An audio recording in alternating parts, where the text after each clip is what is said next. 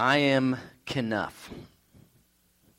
Or at least that's what the, the shirt says on Ken, not our Ken, but the Ken in the Barbie movie. If any of you have seen that, I have to admit, I, I, I did actually enjoy the movie. I'm not saying it was a perfect movie, far from it, but uh, I, I, it did have some very interesting points. You know, the, the movie portrays the imaginary world of Barbie, a world dominated by women. It's really the, the domination is it's kind of an inversion of all the worst parts of a male dominated society. So, one thing that I found very helpful in the movie was the chance to think about what it would be like for me to be Ken. Just hear me out. It's a world full of Kens. In Barbie Land, that's the world of Barbie in the movie, Ken is basically just an accessory. He, he only has a great day if Barbie looks at him.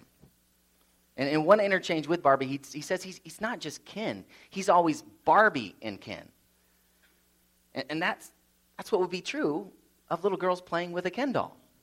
Right? So Ken's existence is completely defined in relation to Barbie. And, and so I do think that women at times can feel that way, can feel like they're, they only matter in relation to a man. So I, I just think it's, the movie gives men a chance to think about what it would be like to feel that way.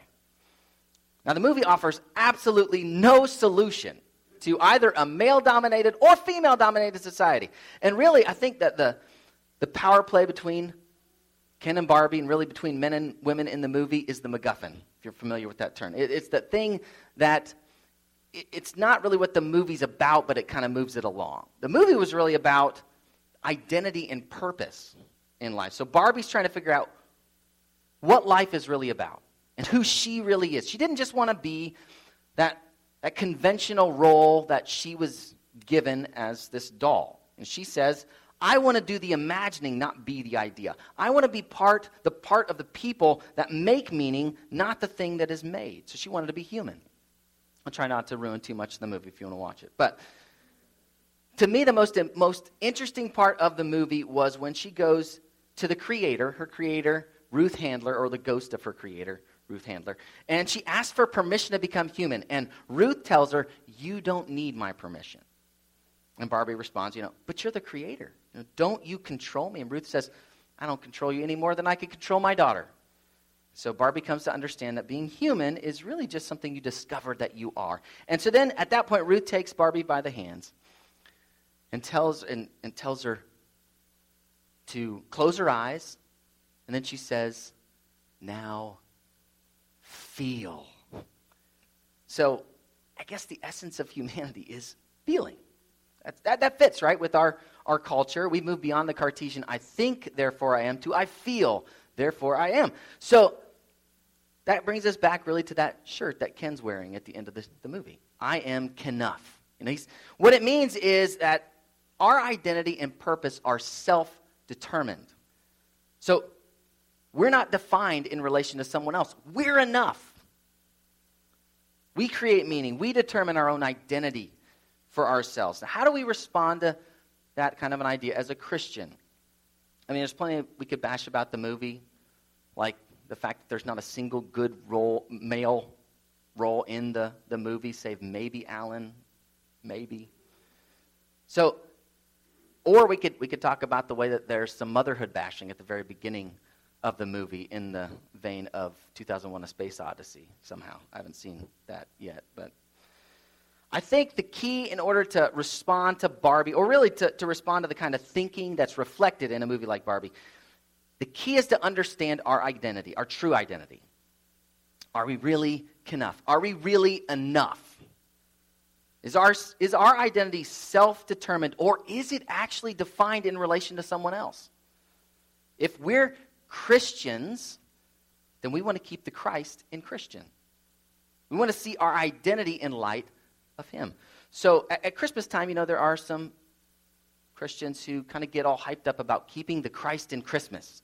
Well, you know what? If we keep the Christ in Christian, then we can handle, we can, I know that we will approach things like Christmas and Barbie movies and anything else the way that Christ wants us to do. So that's what we're going to do this morning. We're going to think about our identities and how they're found in Christ. And in order to do that, we're going to recall some scripture that we've covered this past year. So we started the year finishing the last part of of Matthew, the last four chapters, and then we took on the first eight chapters of Romans.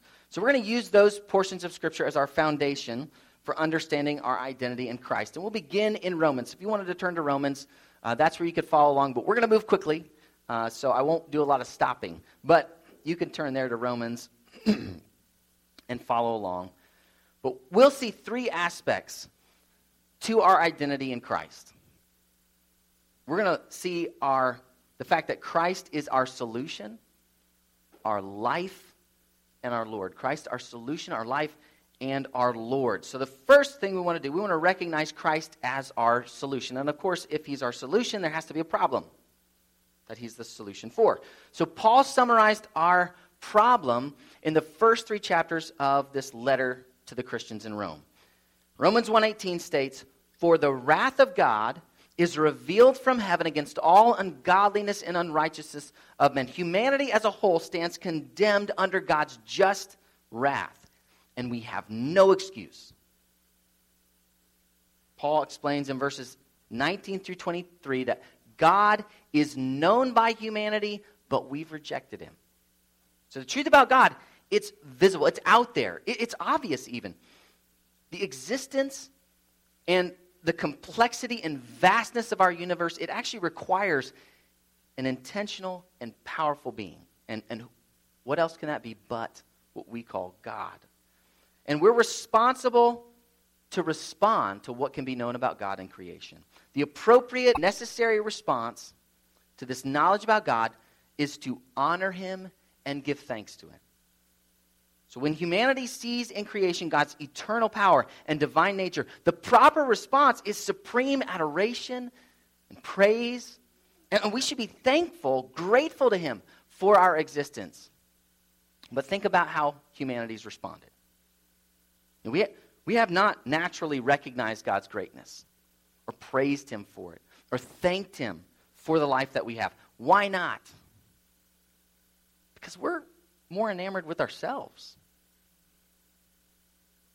And for that sinful response, God has handed us over to the power of our sin.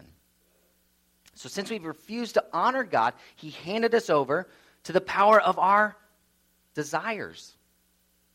Instead of our desires recognizing and valuing God's glory, we valued ourselves more than anything else. And we pursued our own glory.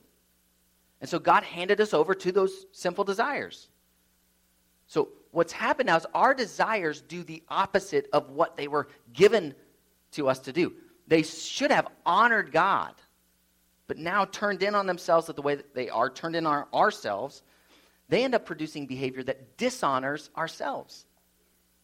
And since we refuse to think about God as appropriate for our lives, our intellects focused on ourselves and this intelligence that we have, we now use that to produce behavior that's inappropriate for our lives. And Paul is very clear. This is true of all of us. He says in Romans 3 9, all, both Jews and Greeks, are under sin. So the Jewish people, they weren't an exception to the situation. All of humanity is under the power of sin, under the domination of our perverted desires and intellect.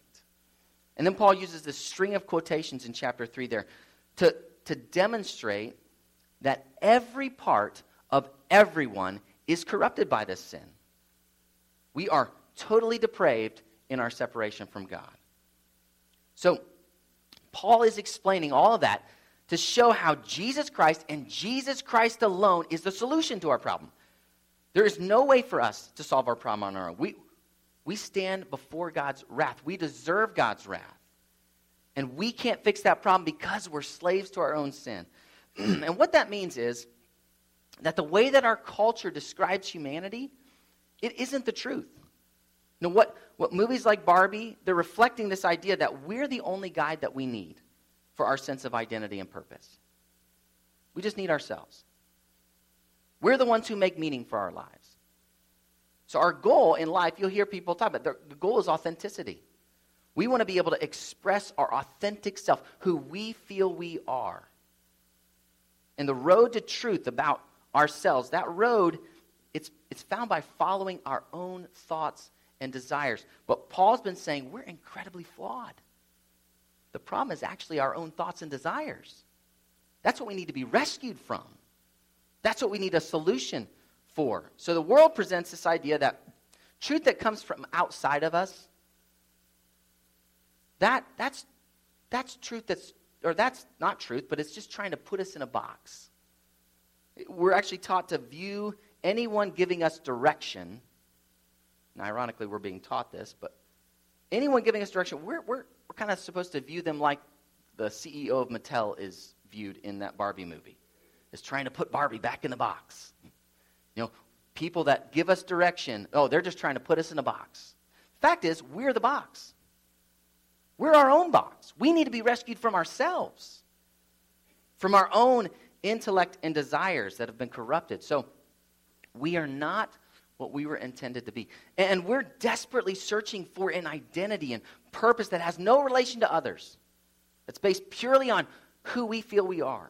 But understand, when we do that, we're like the moon, refusing to reflect the glory of the sun. We instead want to produce a glory that's all our own.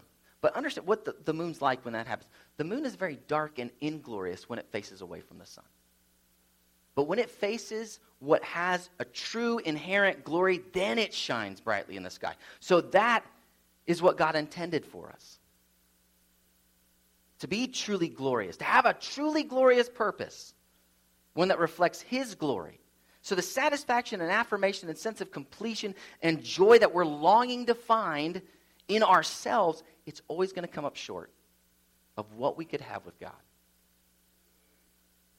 So understand that the solution that Paul's describing in his letter to the Romans, it's what it's really what humans have been hardwired to long for.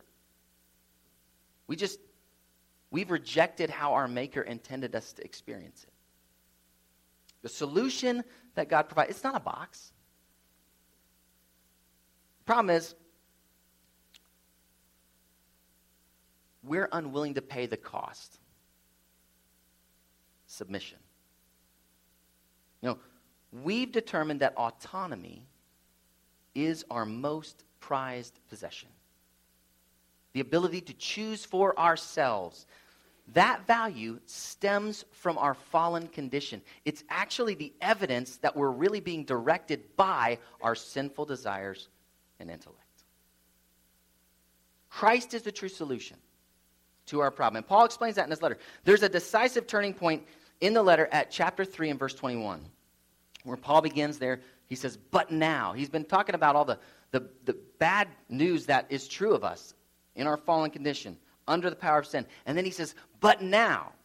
In Romans 1:18, he said, The wrath of God is revealed. And then he goes on to say, But now the righteousness of God is revealed. So in, in our present state, we are not righteous. We stand condemned by the judge of creation, the only one who has the right to determine if we've lived the way that we ought to, the one who created us and sustains our very existence. Our sinful rebellion means that, that God's just condemnation is on us. We're condemned. But in Jesus Christ, God revealed an end time verdict of righteous. And God declares people to be righteous not because of anything we could achieve for ourselves. Slaves, we're slaves to our sinful hearts and minds, but instead because of what Jesus did for us. So the question is who benefits from this end time verdict now? Who's declared righteous? Paul says in verse 22 that this, what he's talking about, is the righteousness of God through faith in Jesus Christ for all who believe. So, on the one hand, that's incredibly inclusive. This is not just for God's old covenant people, the Jewish people. It's went beyond that. It's to all peoples, all nations. But look at how Paul puts it. He doesn't say that this was for people who believed, as though this was simply coming down to one, a one time experience at a crisis moment in your life. This is for all who believe in the present tense. See, there's a faith that doesn't last or that doesn't change us a faith that can be explained by psychologists and sociologists. Faith that believes in a way that actually fits with our sinful desires and intellect. That's not the faith Paul's talking about. This is an ongoing faith that perseveres because it flows out of what Paul described in chapter 8. It flows out of what God has done to free us from our sinful heart and mind. It's a faith that's born by the Holy Spirit that comes out of this effectual call. It's a miraculous work of God that defies any sociological or psychological explanation. So, how, how can we be rescued through faith rather than by what we accomplish for ourselves? Paul describes this salvation as a rescue from slavery. He calls it redemption. Next week, we're going to start to look at Exodus. That's where God records his rescue of Israel from their slavery in Egypt. And you know, God, that whole situation, everything from Israel's slavery to God's rescue, it was ordained by God to teach us about this salvation. Jesus rescuing us from our slavery to sin. And here's how he did it God put forward his son publicly at his death to show that he was the real mercy seat, that he was the real atoning sacrifice that God had pointed to at the Day of Atonement. The Day of Atonement was that, that national ritual where just as the ram replaced Isaac on Mount Moriah, there was a sacrificial animal that would replace God's people, that, that it would endure the wrath that they deserved. And then the mercy seat in the Holy of Holies was sprinkled with the blood. And that showed that the sin that it had rightly angered God had been dealt with, that the penalty had been paid. And the righteous status of that sacrificial animal was granted to the people so that God could be with them. So Jesus, he is the true and final substitute. His righteous life stood in the place of all who believe. The penalty for our sins paid in him, his righteous status is given to us. That is it's a glorious, a gracious exchange, and faith is that point at which the exchange occurs. But understand, faith is not an act that we now accomplish something for ourselves. So as we think about faith, when we trust in Christ, that's the turning point where we begin to experience a right relationship with God through Jesus Christ. But it's not that our faith contributes in any way to our redemption. It's not that Christ did his part, and now it's up to us to apply the benefits of that through our faith. That's not the Old Testament's picture. The Old, it's just as the Old Testament pictured on the Day of Atonement. The Israelites didn't do anything to apply the atonement once it was accomplished for them. But Paul does say that Christ's atonement only applies to those who believe. So faith is what distinguishes us as those who are redeemed. Our faith does not redeem us. Jesus did everything to accomplish our redemption, to set us free. We begin to experience that when we first believe.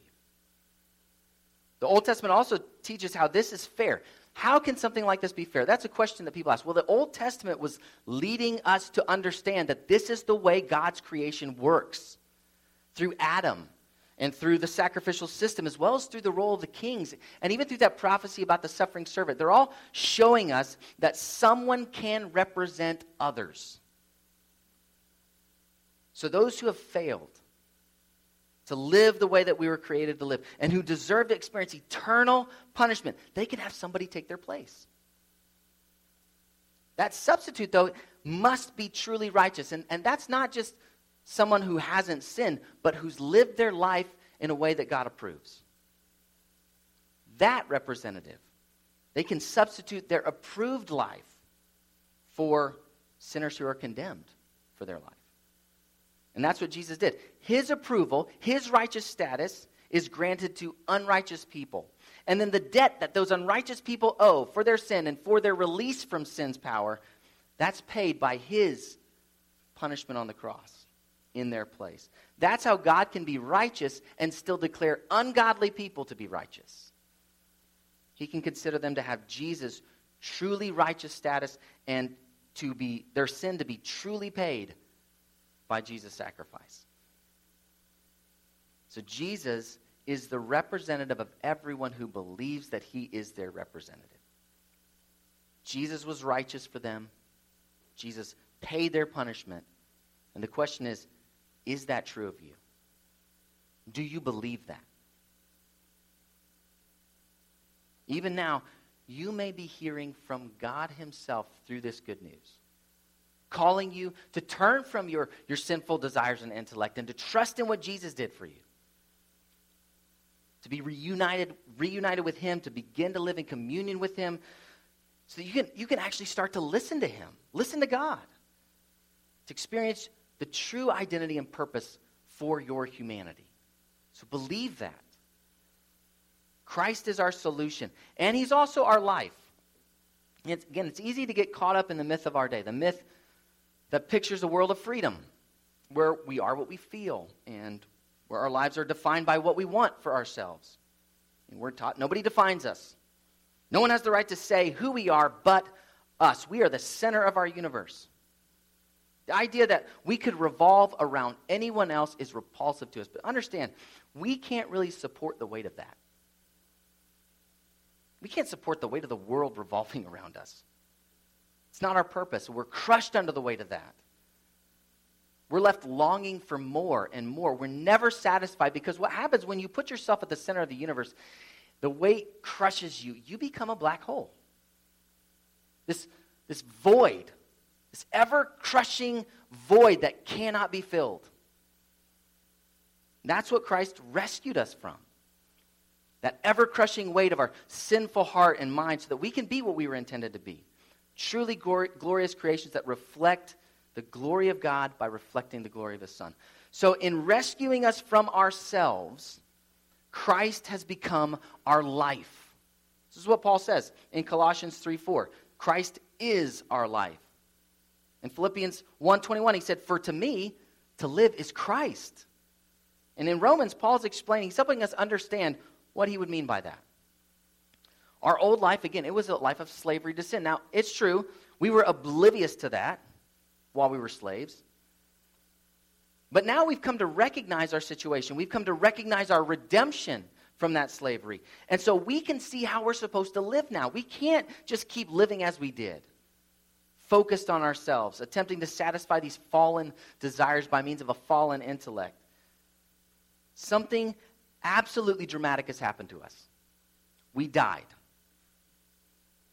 And we rose again with Christ. At our conversion, we were united with Jesus, according to Romans 6. So that even though we didn't experience Jesus' death exactly the way he experienced it, we really did, truly do experience the benefits of his death. We died with Christ, so we died to sin's rule over us. Sin's power is broken because you can't rule a dead person. So we died to sin's power so that our sinful desires and intellect can no longer demand our obedience. And just as was true of our Savior, we didn't stay dead. We rose with him from the grave to live a new kind of life. So, what that means is when we believe in Jesus, we can say no to sin. We should never believe that that wicked habit we keep slipping back into is too powerful for us. The first thing, whatever we keep failing at, the first thing we need to recognize is that failure is not our only option.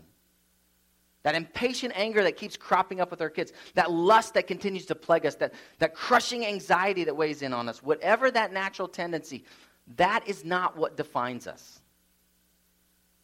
We died to that anger, to that lust, to that worry. The power that it had over us, it's dead. It's still in Jesus' grave. But we're not. We died. We were buried, but we rose again with Christ. So the power of the resurrection is pulsing through our veins right now. We can say no to our sin.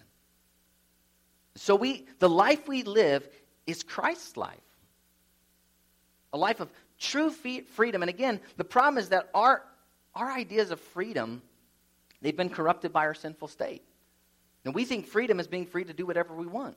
That's just the perspective of somebody who's a slave to your wants. There is no freedom in the absolute sense for creatures. We, we grasped at that at the beginning. That's what we tried to have for ourselves. It wasn't what we thought it was.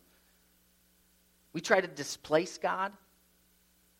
But the only way to, to experience the freedom we were made for is to submit to our Creator. So we aren't free in the absolute sense. We either submit completely to our fallen heart and mind or we submit to God. And what Christ did for us is he freed us from slavery to sin and he transferred us over to a new loving master. So we were redeemed from serving our sin, from moving further and further away from God. We were redeemed from a path that led to our eternal condemnation, which was our it's the payment that we deserved for serving sin. And we were rescued to serve God, to be committed to righteous behavior, to be on a path that takes us closer and closer to Him, that makes us progressively more and more like Him. Holy, righteous, loving. And that's not anything we earned, it's the free gift of God, a gift that was given to us on the basis of grace, that was not a payment for what we've done. So that, that rescue means that we actually can obey now. We can obey, not in our own strength. If, if we try to obey in our own strength, we're just repeating the, the error of earlier. We, we can't do what's pleasing to God in our own strength. But now we have the Holy Spirit. Paul taught us that, especially in Romans 8. And now his rule is what animates our life instead of sin's rule. So through his son, God did what the law could never do for us, Paul says. The law wasn't designed to produce the love it required. But now we have the Spirit. God has given us His Spirit because of what His Son has done. And that Holy Spirit produces in us the love that God requires. So our lives are different now. That's what Paul explains in Romans 8. We no longer live in a, a, way that fits with our old situation, what Paul describes as life in the flesh, where we lived in accordance to those sinful desires and thoughts. We now live in line with the Spirit. We're no longer focusing our attention on, on what the, the flesh wants. Instead, we're, we're focusing on what the Spirit wants for us. And we're able to actually put to death our sinful practices by the this indwelling Holy Spirit. And not only that, but we have the Spirit of adoption who assures us that we are sons and daughters of God. He assures us of that as He leads us in obedience and as He gives us this sense that God is our Father in our prayers, we have this assurance. So we can face the future with this confidence, this biblical hope. Biblical hope is that sense of certainty that God's going to do what He promised. So, because of the spirit of adoption, we can know that we are co heirs with the Son. That we will share in the new covenant inheritance that was promised to the Messiah. We get a share in that.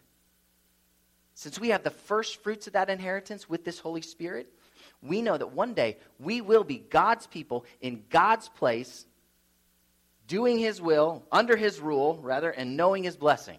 That's the way that Awesome Cutlery sings it. God's people in God's place, under His rule, knowing His blessing.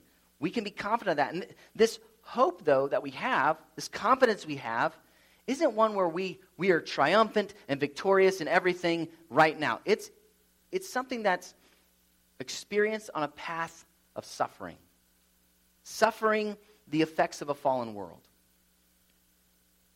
Just as our Savior experienced. This is our requisite path. This is the path we must be on. Paul puts it this way in Romans 8 17. If we are children of God, then we are also heirs of God and fellow heirs with Christ, provided we suffer with him in order that we may also be glorified with him.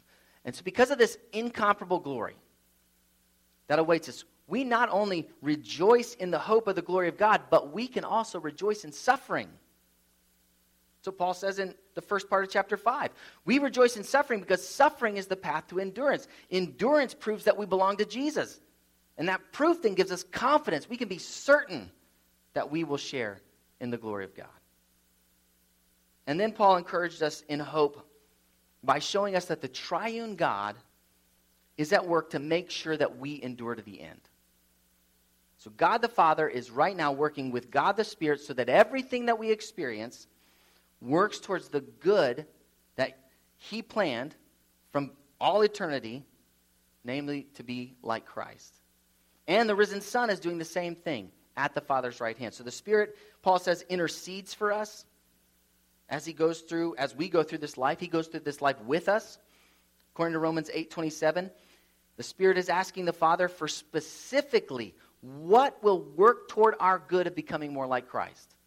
And then the one who pioneered this path is up in heaven right now asking exactly for what we need to make it to the end. So, whatever comes, whatever difficulty, whatever suffering comes our way, we can overcome it with, by faith in the triune God who loved us. So, again, that means that our lives are different. They're different than the world. It's different than the way the world talks. You know, our life, our goal is not self actualization, our goal is Christ actualization. Our full potential isn't achieved simply by trying to get the desires and, and plans we have for our lives, but for reaching our Creator's desires for our lives. So, our Creator made us, He designed us, He gave us our potential. We didn't give ourselves that. Our potential, fully expressed, is Christ likeness. And that's what Jesus came to bring about perfectly reflecting the glory of God. And right now, He's given us His Spirit so that we, even now, we begin progressively to be more and more like Christ. So Christ is our life. Everything in our life is directed toward being like Him. So I am not enough. I, I am not enough. And, and yet, sometimes, you know, you hear Christians sound like that is still our goal. Even some Christians who want to keep the Christ in Christmas. They can't seem to keep the Christ in Christian. I, I heard it again this year that King for, for King and Country Christmas monologue, that when you listen to it is very unclear and actually ultimately unhelpful. They, they say that God now offers us redemption. And there's a lot of things in it that sound good, but it, it's just not very clear, and it actually ends very poorly. God now offers us redemption, a fresh start, freedom, so that we can hold our heads high and march through this life knowing that we are never alone, that every woman and man, boy and girl, to all of us who feel like we have nothing left, nothing to bring, that we can know that God is smiling at us, that He is loving us, that we are enough. It's just that we're not enough. And, and maybe they mean something different, but in a world that says, I am enough, and means what they mean, that's not helpful. The truth is, Christ is enough. And we shouldn't encourage self sufficiency, but Christ's sufficiency. Just like Paul says in Philippians 4:13, where he says, I can do all things through Christ who strengthens me. And he didn't say that so that we could do anything, but so that we could endure anything. Whether we're brought low or abound, whether facing plenty or hunger, abundance or need, Paul says he could face it because Christ is enough. Christ was his life. Life is now, now all about him, not about us. And when you live like that, you're going to do so much more than keep Christ in Christmas. You're going to keep Christ in you, in your life, in everything that you face in life. And we should also add that Christ is our Lord. Christ is our solution in our life, and He's Christ our Lord. And at this point, we want to go back to Matthew, the end of Matthew's Gospel in chapter 28, where we receive our marching orders as a church. And don't worry, this is going to be a shorter point. It's a closing point.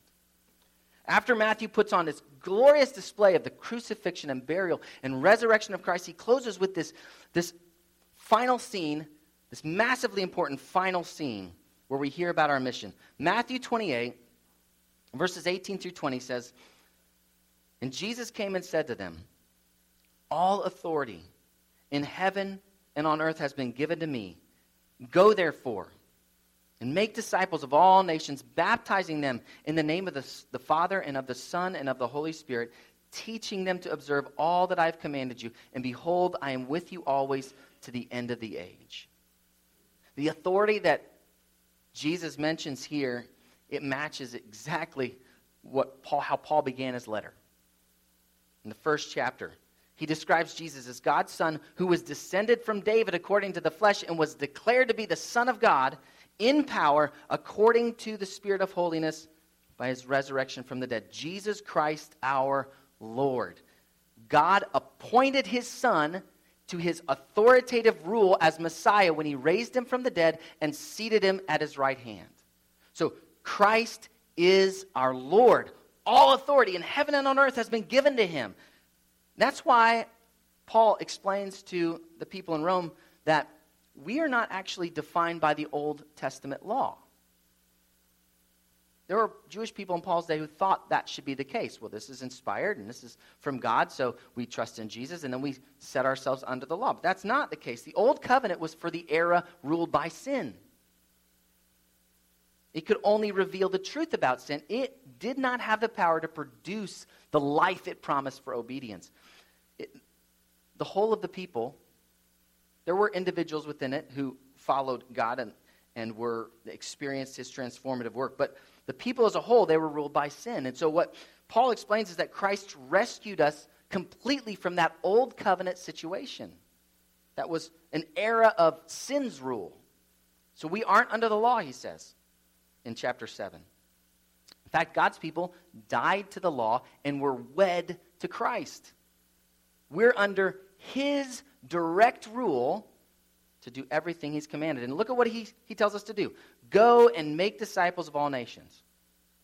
Now, what's a disciple? In the first century, a disciple was somebody who had a relationship with a rabbi, a teacher. They were a learner. But Jesus wasn't an ordinary rabbi. He wasn't just giving his own personal take on what the law meant and how you should obey it. He was the authoritative king of God's kingdom. So, unlike other rabbis, he wasn't just telling disciples the way of living that you wanted to, to follow in order to make it into the kingdom someday. The first step in becoming Jesus' disciple was to learn that it was impossible for them to enter the kingdom on their own. First step was to repent and believe the good news of the kingdom that Jesus was the king of the kingdom, the Christ, the Son of the living God, and that he alone could provide entrance through giving his life as a ransom. So, being Jesus' disciple wasn't just this ordinary relationship with a rabbi, it involved committing yourself fully to Jesus, to have an allegiance to Jesus that was greater than any other allegiance. If you loved your father or mother or sister or brother more than Jesus, you were not worthy of him. In other words, you're not his disciple. If you put, and we could add husband or wife, daughter or son, ahead of Jesus. You are not his disciple, Jesus is saying. He told any would be disciple, if anyone would come after me, meaning if anyone would be my genuine disciple, let him deny himself and take up his cross and follow me. Being a disciple of Jesus means recognizing, first of all, that he is the Christ, the Son of the living God and that He demands your allegiance. He demands you to deny your allegiance to yourself, to your ambitions, to what you want for yourself, and to follow Jesus wherever He goes. And guess what happened to Jesus? He was rejected by the world, He was crucified, and He calls you to follow Him wherever He leads. So, being a disciple isn't just about learning a new way of life. It's not about learning even about Jesus. It's about learning Jesus. That's the way Paul puts it in Ephesians 4:20. It involves everything that Paul's been saying in Romans where Christ is our solution in life and Lord. So of course, if that's true, what we're talking about Christ being our solution in life and Lord, if that's true, then his instructions to us make sense. We're to point others to our Lord so that they could perhaps hear their creator calling to them through the gospel to become what they were always meant to be. That's why we are not simply concerned with making converts or getting baptisms. We see a fuller expression of making disciples in Matthew 28. It involves teaching them everything Christ commanded. Why? We submit fully to Him so that we can be our full potential. We can be humans in God's image, doing what we were made to do, reflecting the glory of God in the face of His Son by His Spirit. So, you know, the world will look at us as though we are just like Will Ferrell's character in the Barbie movie, CEO of Mattel, trying to put Barbie back in the box. You know, we're trying to put them in a box. The truth is, our mission is the exact opposite. We're more like the toys in Toy Story. as though we have been charged with getting more Buzz Lightyears out of their box, getting them out of their self delusion, so that they can do what the purpose of their life was. Only we're not toys, are we? We're Christians, little Christs, as the word implies. So let's keep the Christ in Christian this year for years to come by seeing Christ as our solution, our life, and our Lord. Join me in prayer. Father, we recognize that we are still sinners. That we have not arrived, as, as Paul says in his letter to the Philippians. We, we want to be like him and pursue this, to acknowledge that we haven't attained it yet, but that we press on acknowledging our sin, and, and incrementally being transformed from one degree of glory to the next into Him, into Christ. To be like Him in righteousness and love. So we need to keep that in our, our thoughts. We would, would never ever think of Christianity as all about some crisis moment so that we escape hell, but pretty much get to live our life the way that we want to. That we would understand the absolute surrender of faith, of true and saving, miraculous faith. We ask that you would, would open our eyes by your good news, that you would open eyes even today. That through your Spirit and through your powerful word, some may hear you calling them, turn from their sin, and trust in Jesus, and begin to experience this amazing redemption. And we pray for us that we, we would recognize what we're here for. That you would you would convict us of, of any superficial Christian faith. Any, anything that we've been encouraged by just the current of a, of a pop Christian culture or a, or a, just a popular idea of what Christianity is that you can find so easily on the internet. That we would recognize the falseness of that shallow idea that you can have hashtag blessed and things like that that just make us feel better, but then we just go and live and do what we want. We'd recognize the call from you to be absolutely devoted to Christ, our Lord. That He would be truly our life and not our ambitions, not our goals for our life, but what you want for us. And we know that we we can't produce that. It has to be your spirit in us. But we, we want to take steps of faith, believing that you will do as you've promised. We ask for your strength in us to do what you've called us to do. Amen.